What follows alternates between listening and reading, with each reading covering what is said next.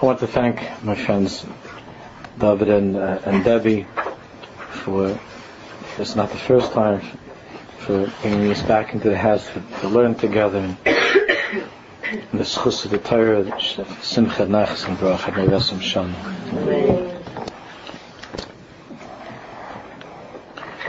The Mechaber, the author, has been helping us appreciate how much every effort that we make to become Dveikim Hashem, to place HaKadosh Baruch Hu at the center of our lives,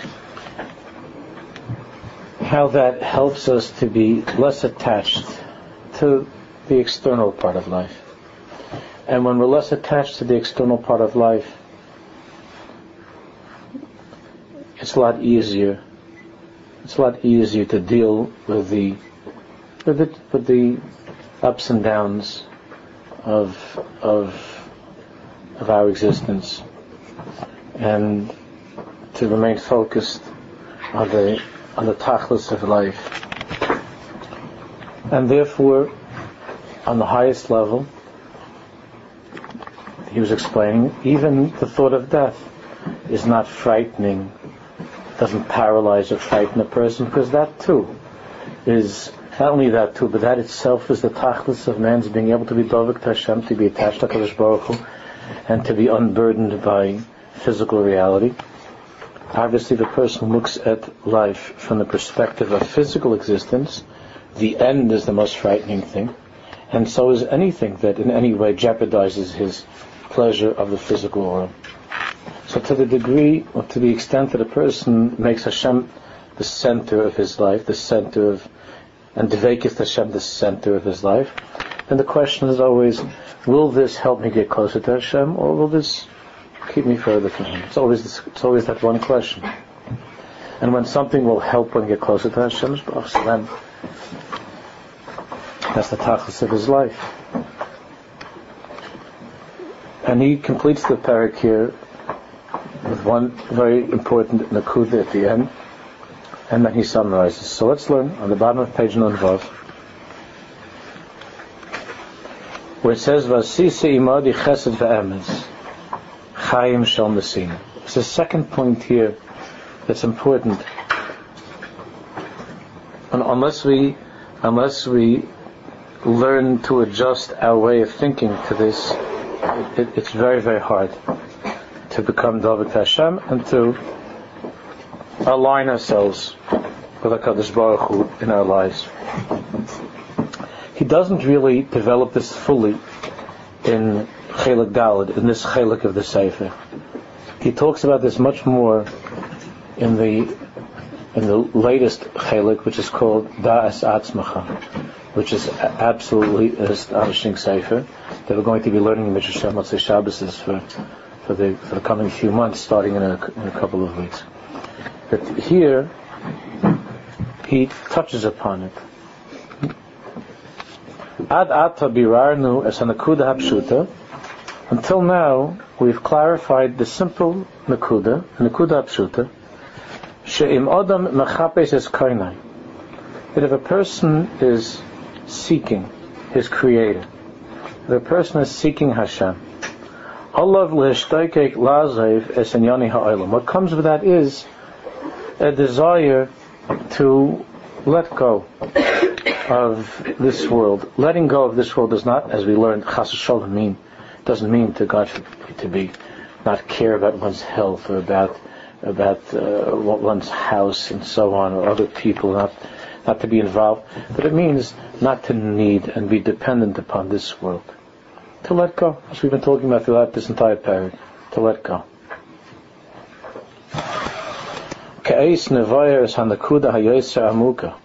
But now we have to clarify the deeper nakuda, the deeper point.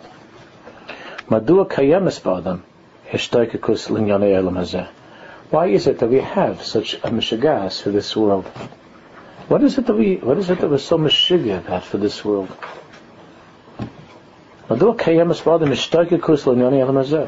Why is it that we want so badly? Why do we have such a yearning for this world? Now, if you'd ask somebody that, they say, "What know how I like it. What am I? Something it, it, looks nice. I like it. It's not complicated. It's not that simple. The shteikikus What's the root and source? Other than the fact that we're that that our bodies draw us, our physical lives draw us to things of this world. But what's the underlying underlying shorish of our preoccupation with physical things, despite the fact that all of us know that this is a very brief, should be 120 year journey, with filled with health and simchas, but it's a but it's a relatively in the bigger picture of the bigger picture of, of time, each one of us has a certain tiny little chalik being in this world, and every one of us knows that that that uh, in the end it's not going to make a difference whether you own this or you own that, or whether you shop here or you shop there. And yet there's such a hishtagikus for things. There's such a need and a longing for things that we all know with absolute clarity. Ahaval haval. Mean absolutely nothing at all. We know. That's not something. If anybody is masupik, if anybody is in doubt, if anybody's in doubt about whether that's true, so then he hasn't entered into the world of Yiddishkeit. He hasn't taken one step past the mezuzah of Yiddishkeit. Every one of us knows, without a question, that what we see and what is looked at as seen as important in the eyes of a world without Torah, without Hashem is Havel Havel Mamish. And yet, it's so appealing. It's so attractive. It's, it's so exciting. Ad that the olam, the world, is ma'alim, it covers and conceals that which we know to be true. So how is it that this cosmetic treatment of reality is so effective? Where does that come from?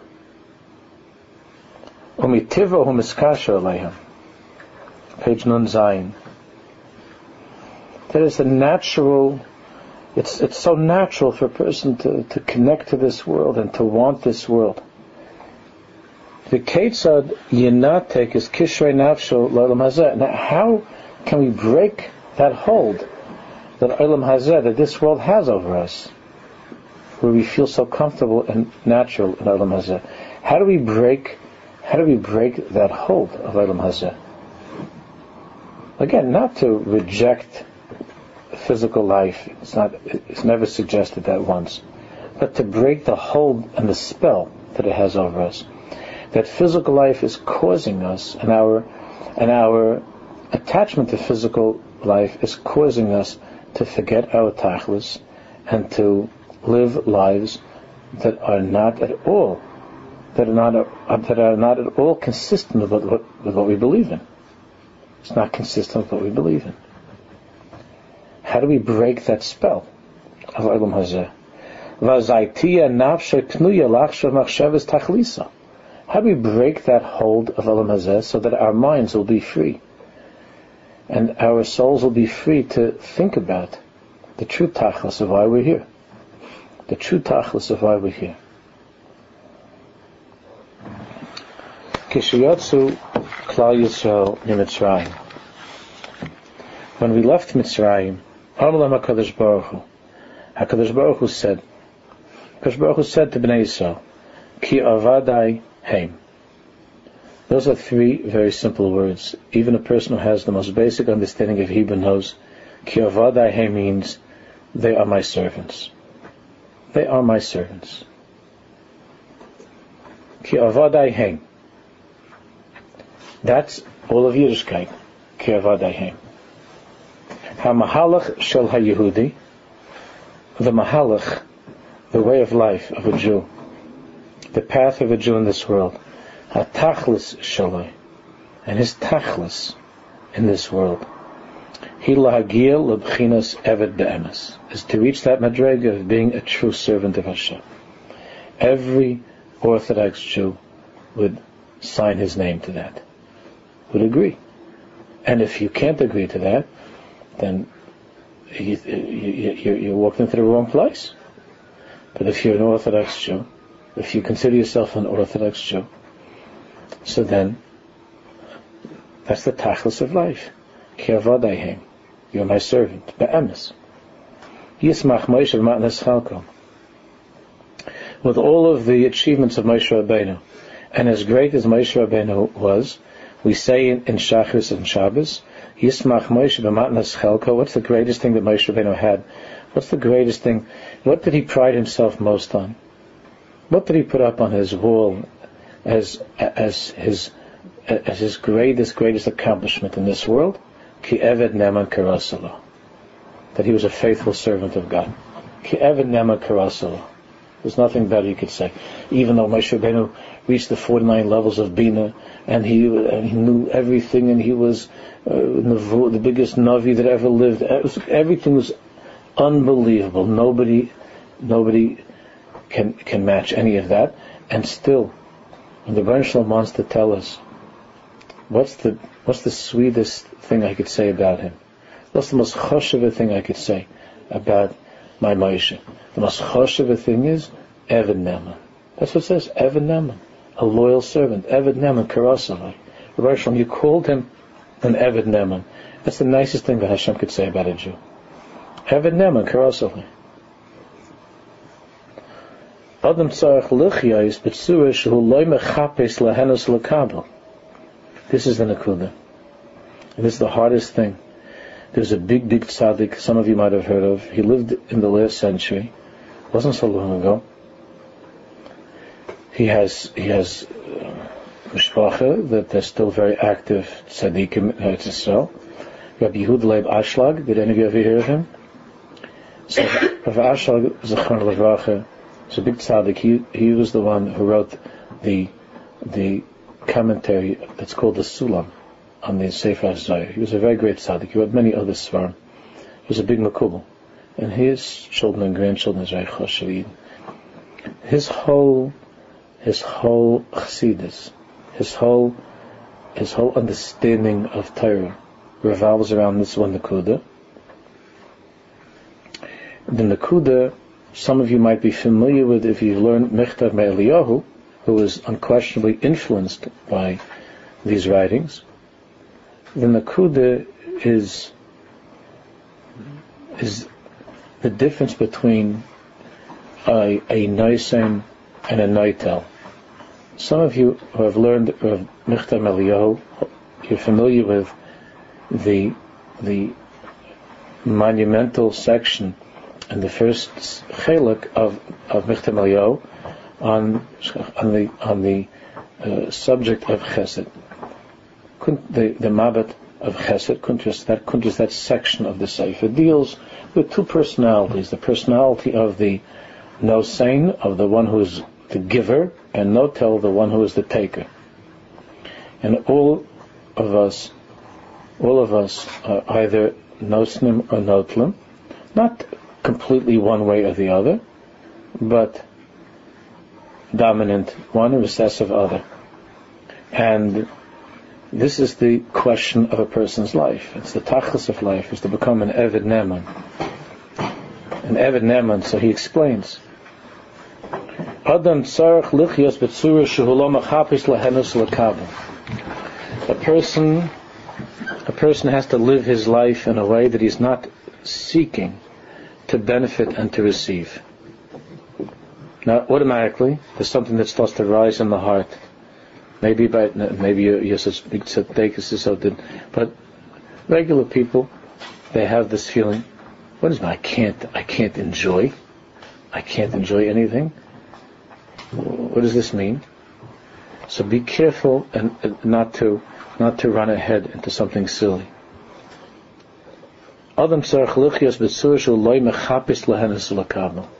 A person's life has to be led in such a way where his purpose is not to find is not to find pleasure and not to benefit and to gain from his life in this world. Gaining mean, of course, physical things from life in this world, and even in Ruchni is on a high level. We'll see. Ella, how should a person live? Bebchinas va'asisa imadi chesed ve'emes, al na sikbereni b'mitzrayim V'asisa imadi chesed ve'emes al nosik bereni b'mitzrayim. Yaakov didn't want to be buried in Mitzrayim, as you all know. V'asisa imadi chesed ve'emes al nosik bereni b'mitzrayim. Please do with me an act of kindness and of truth. Don't bury me in Egypt. Al nosik bereni b'mitzrayim.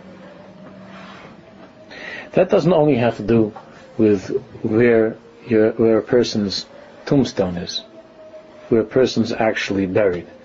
That that request, which is the deepest, deepest rotzen of a Jew, don't bury me in Egypt.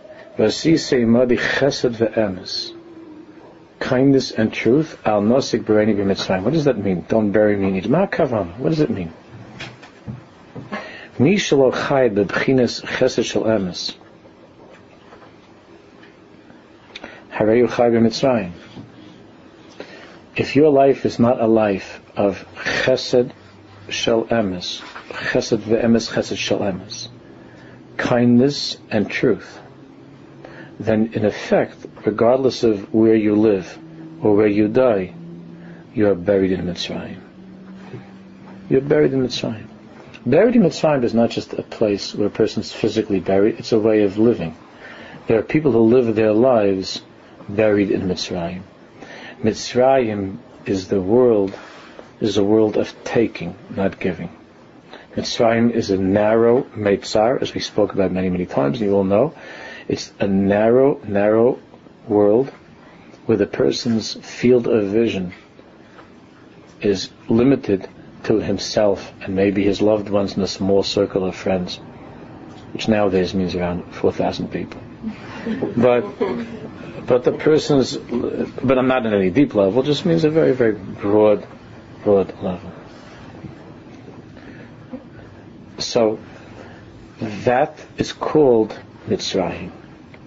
I don't want to be buried in Egypt. I want a life of chesed and, tr- and truth not Mitzrayim, means to to beg Hashem for help, not to get buried in the self-centered, meaningless life of the taker, of the taker.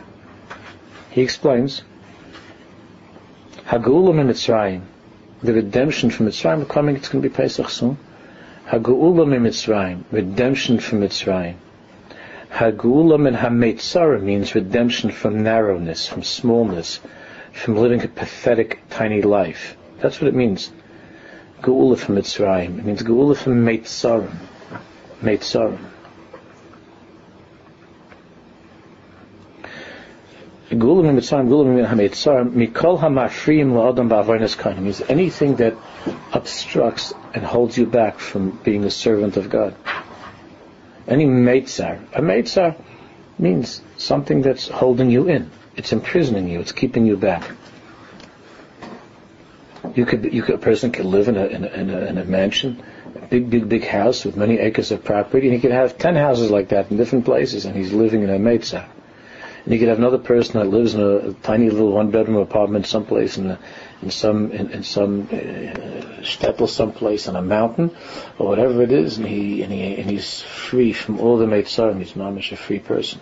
Doesn't have to do doesn't have to do with, with furniture and with walls and with things like that.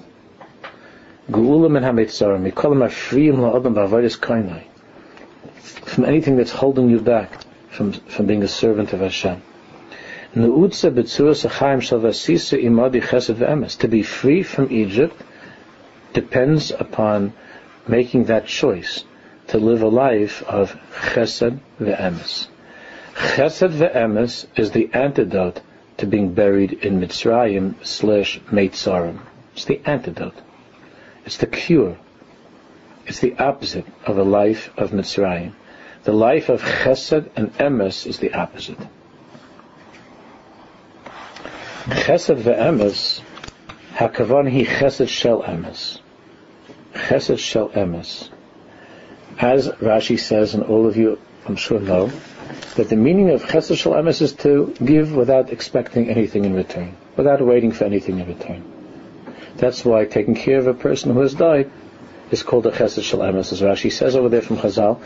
because because uh, you're doing that for that for that person who has passed away without him being able to do you any any to reciprocate, you know, uh, with any taiva in this world. So that's called the chesed shel emes. Al nosig bereni vasisei modi chesed ve'emes.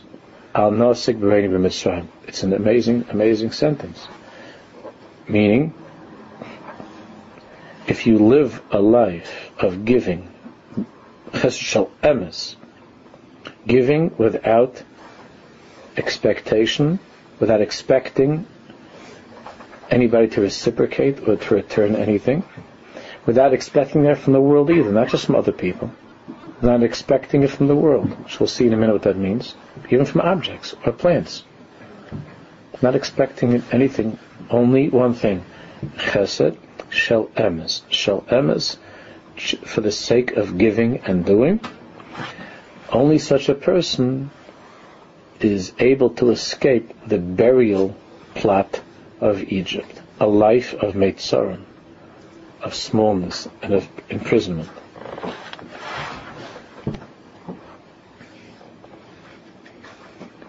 If a person's objective, if his goal in everything in life is la'asos chesed, to do for others.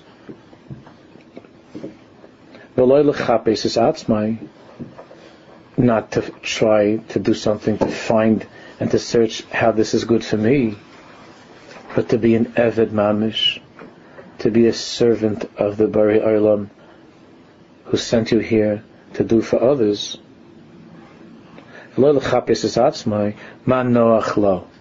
What's comfortable for me? Ma noachla. Ma toivla. What's good for me? A person could say, and people have said this, I find, I feel that two children is what I can handle, that's what's good for me. I'm not talking about somebody, God forbid, with an illness. Two children, that's noachli. Three children, achas kama v'kama, four children or more, that's something which is, uh, that's lo noachli. It's not comfortable for me. It's not good for me. I'm not talking about what's good for the children. There is a cheshbon like that that you ha- that that sometimes with children nowadays, especially, one has to be careful how much time each child needs. I'm not talking about that. That's a different cheshbon. What's best for the child? I'm not. That's not an argument. What's best for the child? That depends on different conditions of a person's life. That a child sometimes, what's best for the child could be some more time. I'm not talking about that. I'm talking about and to begin with, a parent's a parent's decision of having children or not having children, as if it's up to him. But let's say a person feels that way, to have children or not to have children, it's a question of what's better for me. Or I'll give you another example. The choice that I've heard often from people when they choose a yeshiva for a child, Well, I feel comfortable with the other parents of this school? I hear this all the time. Or will I feel uncomfortable the, you know, it's not.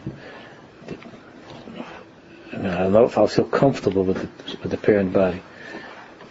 This it's not a cheshbon of of the choice of the yeshiva is not that you should feel comfortable, or that you should have more friends, or that they shouldn't look at you funny when you walk into the dinner because you dress differently, or something like that. The choice of the school is whether or not it's a place where your child can can learn to become an Elachid, to be a God-fearing Jew. But when you place yourself at the center of life, then your decisions are always coming back to your favorite person. Man What's comfortable for me? Even decisions like that, like a yeshiva, or decision, or a decision where to live Ma noach li. Ma. How to spend time. There's never been such unbelievable need that I spoke once to a group of, uh, of young mothers in Far Rockaway a few years ago. And I know I got some of them a little bit upset, but uh, I hope that they forgave me.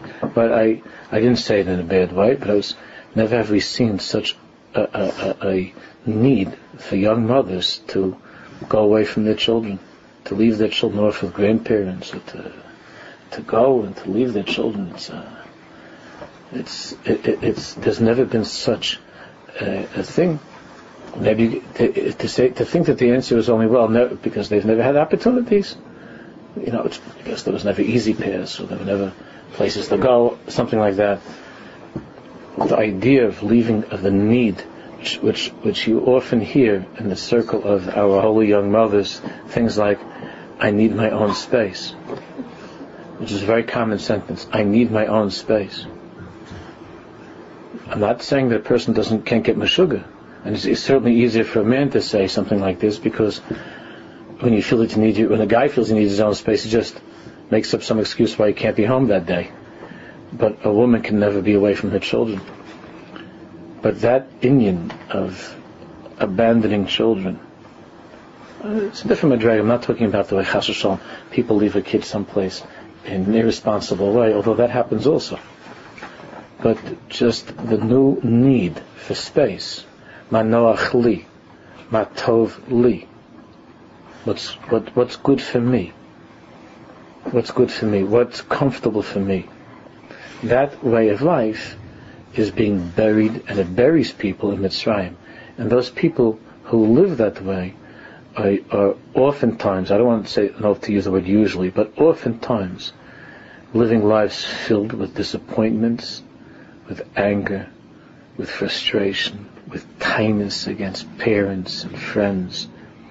Because there are a million reasons in life why it will turn out to be at the end of the day, Shalohaya kolkach noach lecha that it didn't work out, that it was as gewaldig as you wanted. And then you start pointing fingers. You have tinus. People have tinus against their own children. Why don't you let me sleep? Somebody could say that to like a, to an infant. And the baby looks up. I know what you're talking about. I just feel like crying and I'm a baby and babies do stuff like that. So why don't you leave me alone? Just give me a bottle or hold me or something. Don't, I need to sleep. I need to sleep.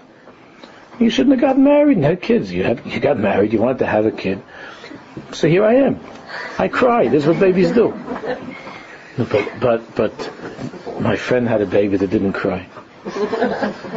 So your friend has your friend, your friend has big mazel. Don't worry. There's gonna be there'll be other things later on. But uh, but right now I'm crying because that's what babies do. You didn't you didn't want to have you wanted to have a baby, uh, but you wanted someone else to take care of you. Oh, I didn't know that. I don't know why I'm spending so many nights and mornings and afternoons in non-Jewish arms. I didn't, I didn't expect that to happen. But I'll tell you the truth, when my neshama was sent down from Shemaim, I thought I was going to be in my mother's arms all day and all night. I didn't expect to be in, in somebody else's arms. I didn't think that would be a grandmother. That's for sure good too. But I didn't expect to be in the arms of someone that's not from our people. I didn't expect. Uh, okay, Ma, you tell me you need your space. Say, okay, where are you going? This is the baby saying, where are you going? You gotta get away for a few days. You know, I'll leave a cell phone number. You gotta get away. Space. There's never been such an inyan like this as now. I mean, it's, and I'm not, and I'm not in any way belittling the feelings of, of frustration and so on. But where does it come from? That's what we're learning. Where does it come from? It comes from the same place that that generates within us such a need for things of this world. The need for things of this world means a life with myself at the center, and myself at the center, what the world can do for me. The question is always, what can I get from the world? What can I get from this moment? I. Not what can I give, what can I do, but what can I get, what can I have? And whenever that's disappointed or whenever it's frustrated, the person feels terribly broken. Depending upon the nature of the expectation of what they were going to get from it, whether it's a night's sleep. I thought I was going to get a good night's sleep. Didn't work out. Because that night's sleep was something that I wanted from the world. And I expected from the world. And the world didn't give it to me, so I'm upset. I could even be upset at the babies. There are people, not Chashon Jews, but they're people who have who have killed their own babies. Hashem. When, when we had our first child, it was very Hashem a long time ago, in the hospital room next to us, there was a woman who threw the baby in the garbage dump outside the window. In the room next to us. And she, and she just went to the bathroom, got, got dressed, and walked out of the hospital. The police got her out, got her going, leaving the house. She just walked out of the hospital. She, like, she threw the baby into the baby was, bothering, was bothering her. I don't know. In the hospital, they take away. I don't know, but she didn't like that. That the baby. She didn't want to have the baby mistama. I don't know. I didn't have a schmooze with her or anything like that. But she threw the baby into the. She threw the baby away. She said like like a person would like the per, not even she didn't hide it or try to go somewhere with the baby.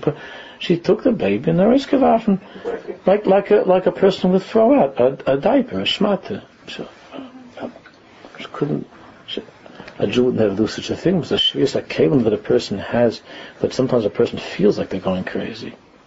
You would never do anything like that, but a person can feel that they're going crazy. When you have a child, from the moment that that child is in the world, even before, but from the moment the child is in the world, unless you makabel upon yourself that from now until I die, my life is given over to this person, you're going to have a lot of problems unless you live that way, there are going to be a lot of problems. Because there are a couple of billion disappointments mm-hmm. that can come up along the way. And if, and if it's, if you're in it for zich, for yourself, for yourself, it's going to be very, very bitter. The kids don't always live up to your, what you yourself wanted for yourself. On many levels. On, on the most basic level of wanting to have peace and quiet, and a much deeper level of wanting to have the son who does this and the daughter who looks like that. Uh, so if it's for you, if the kid is for you, you're going to have a rough, rough ride. It's going to be very hard. And there's going to be a lot of inyanim. It's going to be a lot, of inyanim. And we saw more in the older generation, I'm not just romanticizing, I can only speak from my own experiences, that we saw in the older generation, there was such a musag, a way that a mother had, that my life is completely for my children. A musag like that. It's a different way of thinking. My kids don't get in my way. They're not like getting into my act. That's it's a different way of thinking. It's the thinking of a of the one who's giving. The person who's a noitel gets buried in Mitzrayim. And then, then this world traps you and entraps you and it and, and it causes tremendous, tremendous pain and, and smallness and so on. That's what he's explaining.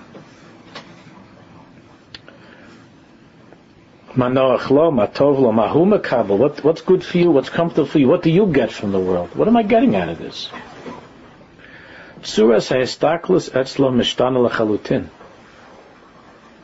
That that person's way of looking at at everything is what can it do for me?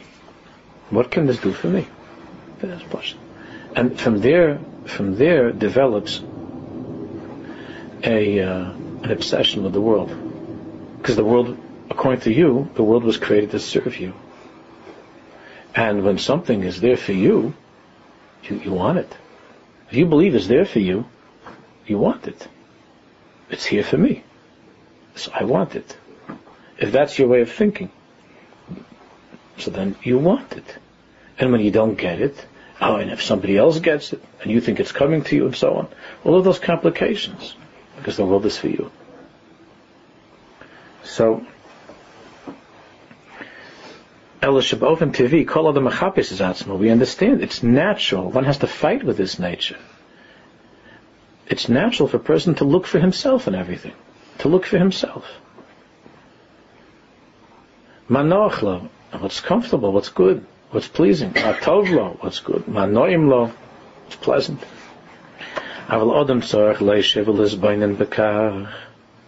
But a person must sit and think deeply about this.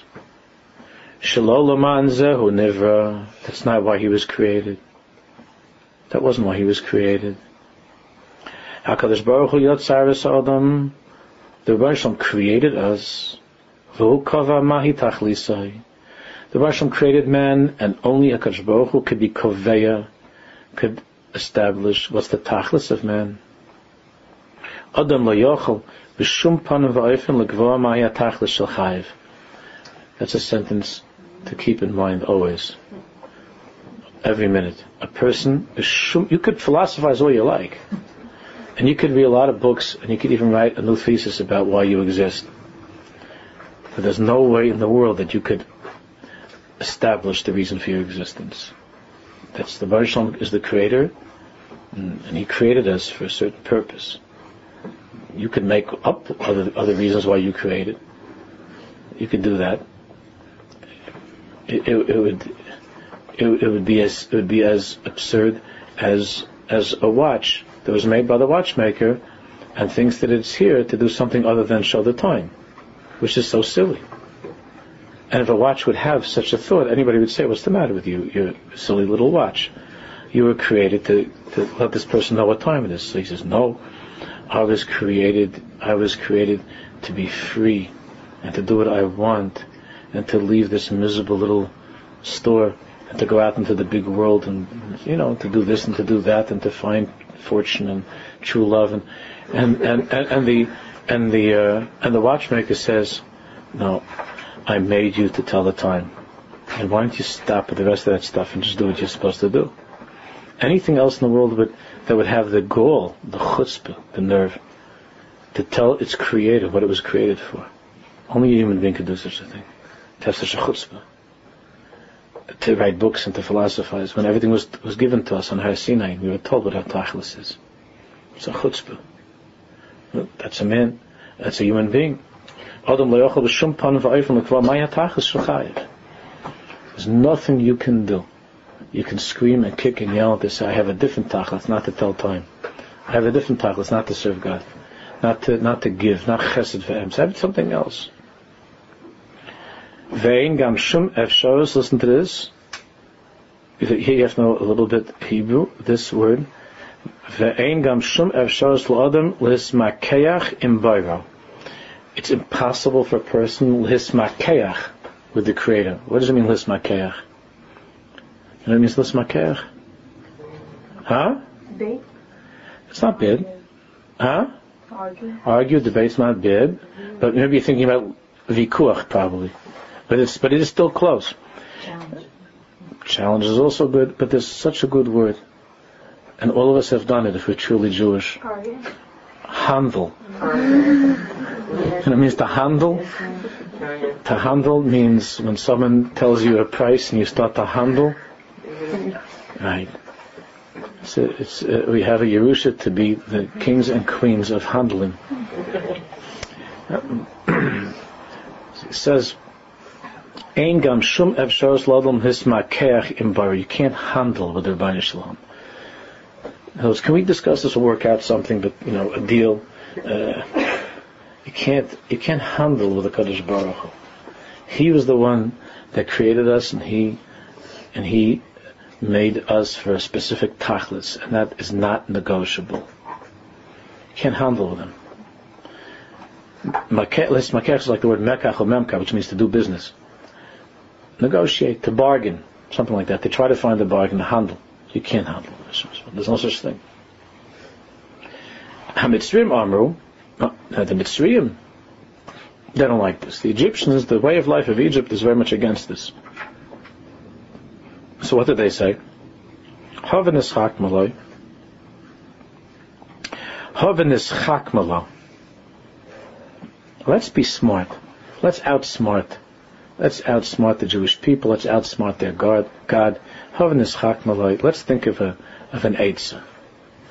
L'Mashiach Shal Yisrael. So they, their idea was, we're going to find a way to prevent the the Moshiach Shal Yisrael, the Redeemer, Moshe Rabbeinu, we're going to find a way to prevent the Redeemer from from uh, from being in the world. So they came up with different aids to, to drown the boys and so on. So there was a hischakmus. Having a hischakmus means there's an eitzah of how to get out of the Ribbono Shel Olam's tachlis. There's an eitzah, having a schak There's a way to handle. Handling means there's a way to find a way out. To find a way out. There's a way to handle. Hey Mrotzu came lebchinis of asisi imadi chesed v'emes anasik b'reini b'mitzrayim. Hemrotzus Mitzrayim. They wanted the way of life of Egypt, and they did not want it to be a Jewish people on earth. They didn't want there to be a new way. That's the way of Chesed ve'emes, Chesed shel emes, which is a life of giving. They wanted to continue, to continue enjoying and benefiting from and indulging in the world of taking, which is called Mitzrayim, Meitzarim, what I want, what's good for me, what's comfortable for me. The Redeemer of the Jewish people, Moshe Rabbeinu, was going to teach a new way. He's going to receive the Torah, and the Torah is going to teach a new way, a life of serving. Ki a life of giving and a life of serving, a life that's not for yourself. That's not Egyptian. And that's not anything that the Mitzrayim were interested in. Therefore, having a that to handle means to think of ways out. To think of ways out. Having a. How do I get out of this? How do we get out of this new idea of Yisrael, of Knesset Yisrael? This new idea that, I mean, not that the Egyptians were consciously thinking about this, but the, the Pnimius of Egypt resists. Egypt, Mitzrayim means a narrow, self-centered life. Mitzrayim re- resists by nature the world of Hispashtus of Yisrael. So therefore, Mitzrayim is trying to think of ways to prevent the march of Knesset Yisrael into the world. To prevent that. How do we stop that from happening? How do we stop that? And there have been other there have been other nations and people in history who have tried to find a final solution. To put an end to this to suffocate this this voice of Knesset Yisrael, the sound of Eved Neman of a life of giving. There have been many, many people. The world can't stand that sound of Knesset Yisrael. So that's what the Egyptians wanted to think of a way how to stop this. And not to feel guilty, to just have a good time in the world. To have a good time. Just to take, to take, to take, to stress on the world and to get from the world to be buried in Egypt and not to worry about bigger cheshbainas and about invisible things and giving and all that stuff, just to take.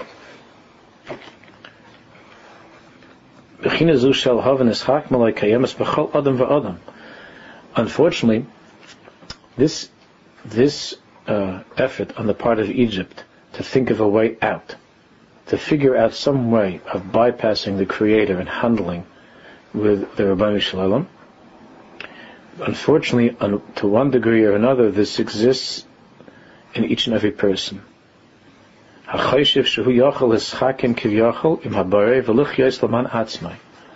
Any person who thinks that he, who sets up his life in such a way that he's going to live for himself as opposed to being a servant of God, is trying to throw Moshe Rabbeinu into the Nile. You understand? He's trying to throw Moshe Rabbeinu into the Nile. He's trying to throw away the, the tachlis of man's creation, which is which was revealed to Moshe Rabbeinu on Har Sinai. He's trying to kill Moshe Rabbeinu.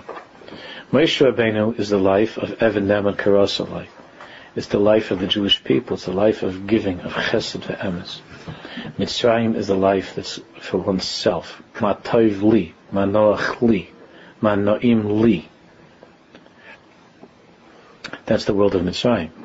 Inside each and every person inside each and every person, there's this paro, there's this mitzrayim. And that mitzrayim is havanus chachmalai, thinking of ways, thinking of ways to live for myself. Thinking of ways to bypass this scary, this scary big reality of, of Evan of serving, of serving the Shalom and to and to live a life where I could get like people say I got the he got the most out of life. You have, a, you have when people die, they say he got the most out of life. Whatever he climbed a lot of mountains, he rode a lot of bicycles, and he whatever he did, and he got the most out of life, as if life was given to us to get something out of, as opposed to giving something into, and that's the that's the difference between a Mitzri and a Yehuda and a Yisrael, and the Mitzrayim and the Mitzrayim, therefore, were thinking of of chachmas, ways of how to of how to create a lifestyle that will serve my needs, not to listen to to the to the to that way of Knesset Yisrael. It says how to live a life of Evan Neman Karasali, and that's going on inside each person. The the the Yid, the Jew, and the Mitzri. Hashem Yirachim. Inside each and every one of us, there's a Jew and there's an Egyptian. The Egyptian wants to drown Moshe Rabbeinu. The Jew wants to save Moshe Rabbeinu. That goes on inside each person. You could think of no tachlis of your life. What's the tachlis of your life? To collect this, to build that, to make this, to do that. It's the tachlis. You can make a new tachlis, and people think they can handle that to make a new tachlis for their lives. A new tachlis. A man gets up Shabbos morning. He wakes up Shabbos morning. What's the tachlis of his life? It's Shabbos. You only get a certain amount of Shabbos your whole life, you know. It's only one seventh of life, Shabbos. It's tachlis ma'aser shemayim Shabbos. Person, a man wakes up Shabbos morning, and he's thinking, okay, I gotta plan my Shabbos out. How do I make the most of this Shabbos? Maybe Hashkama Minyan. He looks at the clock. Well, Hashkama started at 7.15. It already is 7.20. But if I get to shul by 7.40, it's still respectable. I'll slip into the back. I'll be there in time, like by Kriyishma maybe. And I'll uh, get away with finishing shul that I could be finished at shul maybe by like a quarter to nine. And then, and then, uh, I'm not saying God forbid the people of Kodesh coming I'm saying that, that, this this particular person is not getting up to, to to be able to daven and learn the rest of the day. So then you're making a cheshbon of what. Now that frees me up. That means I could be home by by nine o'clock. I could be home by nine o'clock. That's pretty good. So it means uh, you know it could be like two hours, uh, two and a half hours, maybe three hours to begin with. Maybe I could relax. I could read something I wanted to read. I could rest a little bit to prepare for the afternoon rest and and it's not it's not bad. It's not bad. It's that, you know, maybe I'll occasionally make that shear, you know, late in the afternoon if I get enough rest and so on. Because the person's avoida in his mind when he opens his eyes and looks at the clock is how will Shabbos make me feel good? How Shabbos make me feel good? So can come down to the kitchen, smells good, the child is up, looks around a little bit, oh, there's some mezainis, there's a coffee. What do you mean? It's getting later. It's getting later. The item is already davening. The Olam is very davening. It's, it's pitter pattering around the kitchen. The only time that men do that, it's like hanging around the kitchen. If the, the if if the wife is is up, she doesn't understand if the clock says we're not to forget about Hashkar. I mean, mm-hmm. the, the, clock says like you know whatever it is nine o'clock something like that, and she still hears that tzaddik carrying around the, you know things like moving in the kitchen. What's he doing there? Unless you don't remember your tachlis either. What's he doing there? It's not so. They're already, they're already davening. They're already saying Shivas and Tishbachas to the Creator of the world at Shabbos. What's he doing? But the person's whole tachlis is even what can Shabbos give me? What can what can Shabbos do for me? To get from Shabbos, what I get out of Shabbos? What I get from Shabbos? But Shabbos is tachlis ma'aser shemayim v'aretz. It's the one day where you don't have to make believe you're a servant, a slave for somebody at work, or for some other narishke. And it's the one day you could be real. And even then, you're, you're, you're a slave to the, to the, to the scariest, the scariest boss of all, that's yourself. And you're on taivas for a little more sleep, and to eat a little bit more, and to, and to rest into whatever it is that a person is looking for. I'm not saying that one shouldn't have rest on Shabbos. I'm talking about when the person's way of thinking is what Shabbos can do for me. What can a Yontif do for me? Be careful next time, because now we're going to come into Mr. Shabbos Pesach. Be careful when you, if God forbid a woman says such a lashon about it's a long Yontif, it's a hard Yontif, there's so much to Yontif. Be careful, because that's not pleasing to Hashem's Baruch when a woman says that. God knows how hard it is for you to do all the cooking and taking care of a house. That's that's between you and the Ribbono Shel Olam. You don't have to make comments like that, which means that even Yontiv is for you. Where does it say Yontiv is for you? Oh, you could find some psukim. There's some nice psukim, right? You'll find some pasuk if you want to. You'll find any pasuk you need for anything to serve your purpose in this world. But you were created to serve the Ribbono Shel Olam. Whether you like it or not, whether you're whether you're a feminist or you're not, that you can't handle the Kadosh Baruch Hu. You were created to prepare Yontif and Shabbos. It's one of the purposes of your creation. Just like a man can't handle and say that the purpose of his creation was not to learn Torah, his purpose of creation is something else. You can't handle with Ribbono Shel Olam. Again, you could write books. You could write books, and you could read books, and you could and you could vote for Hillary Clinton, whatever you like. You can make up a new tachlis, anything you like. You can't handle with a Kadosh Baruch Remember that. All of this has already been clarified in the Torah and Torah Sheb'al Peh. You can't handle with Hashem and make up a new tachlis. You can't. You think that you're doing it, but you but you can't. You're, you're just you're just playing a game because because you see that Yiddishkeit is supposed to serve your needs. My need is to feel good about being a woman, so Yiddishkeit is now telling me that my tachlis is not to prepare yontif. It's not my tachlis. When I say tachlis, I don't mean that's your whole tachlis. I mean, that's an avoid of a woman to prepare yontif. The ikr, not that a man shouldn't help, but the ikr is the avoid of a woman. So you could you could you could call up Gloria Steinem and say, Rabbi, I heard the rabbi say, I know this is going to be very hard for you to hear.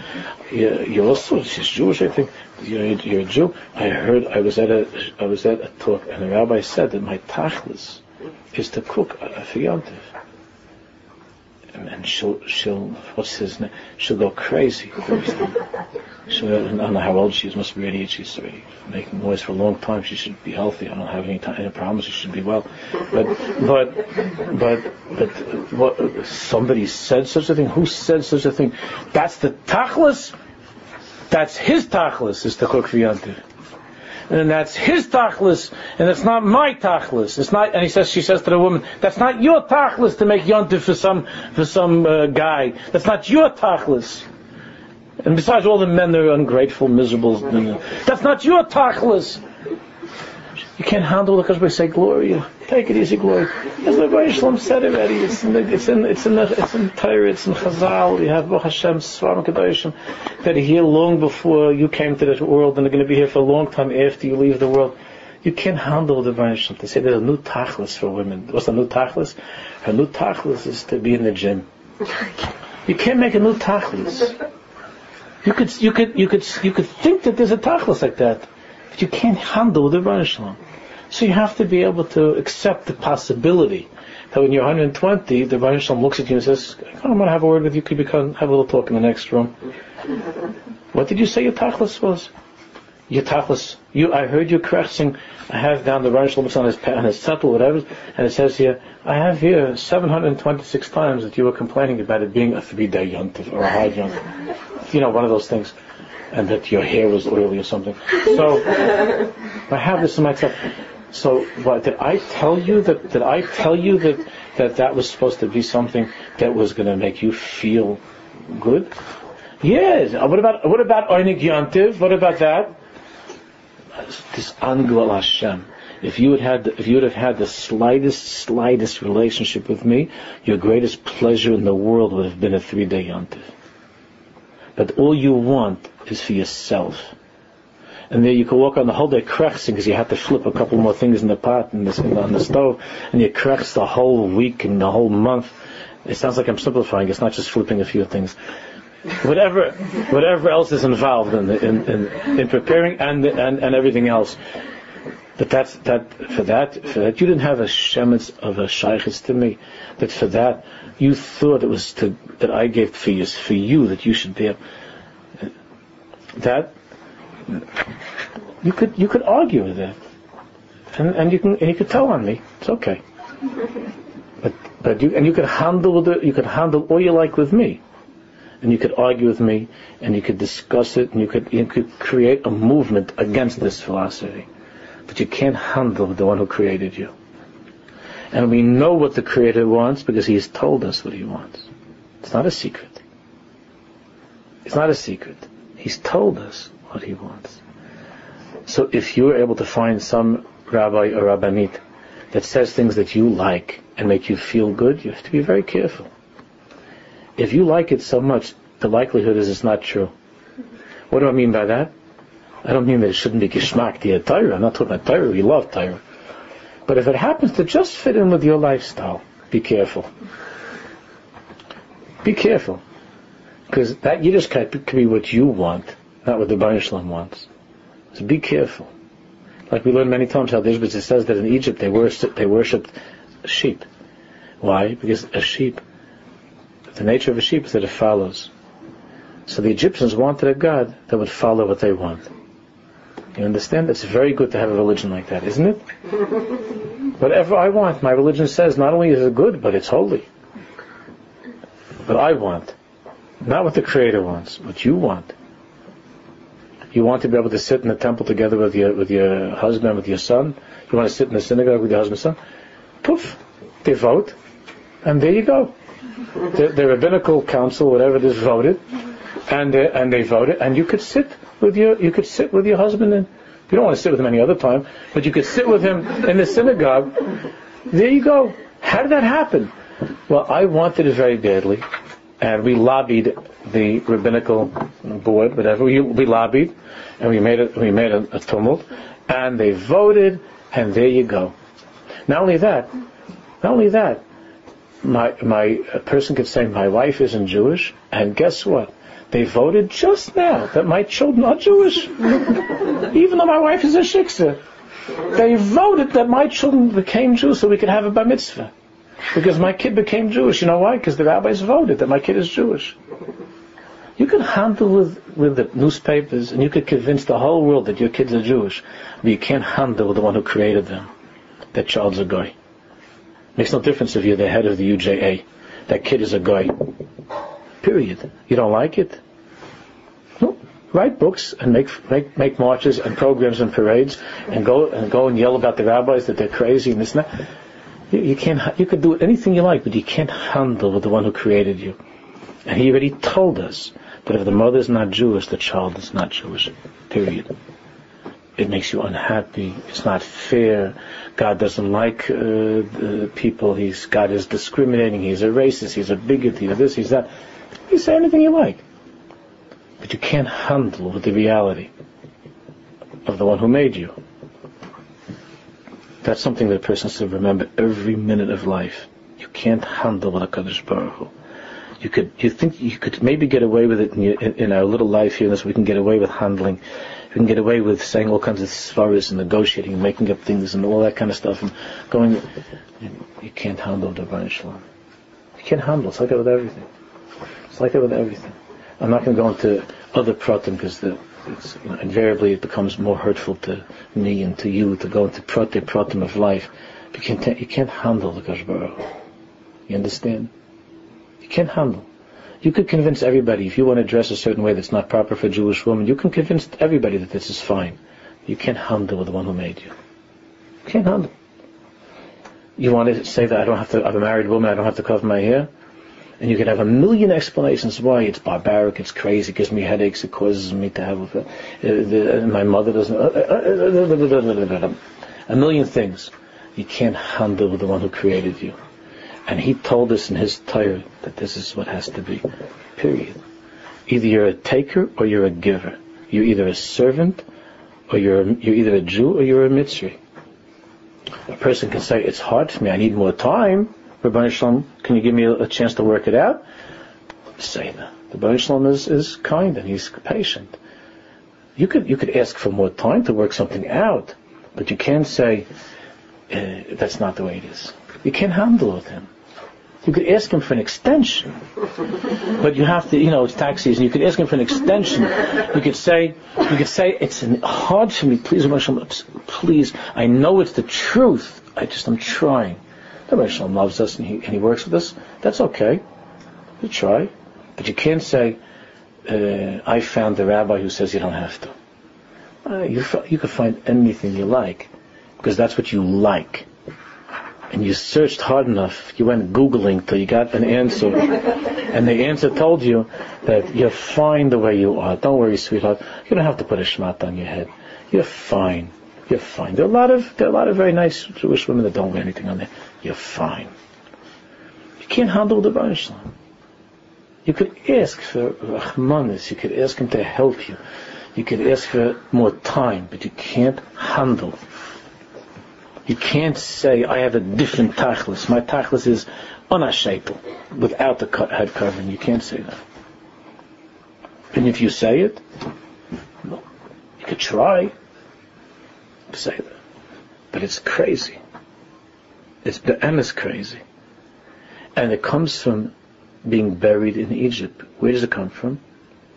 I like my hair. I enjoy my hair. My hair is makes me, makes me feel good about myself. But it's always me. It's not to be a servant.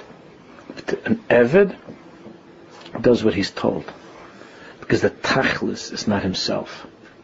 The Tachlis is the Malchus. And to be part of the Malchus. The Tachlis is Chesed ve'emes. That's the Tachlis. Each person has to think of that. Just the last sentence on the page. When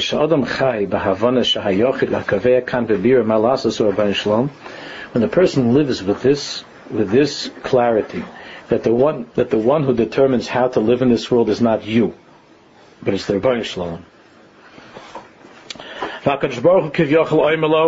And what's HaKadosh Baruch Hu saying to each and every one of us? He's saying like this, Yehudi Yakar, precious Jew, I got news for you. I didn't create you to live for yourself, what you like.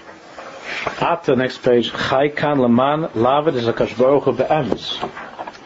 You were created, you were created, and you live in this world. I gave you this life in order to serve HaKadosh Baruch Hu Be'emes, according to the tachlis that I established.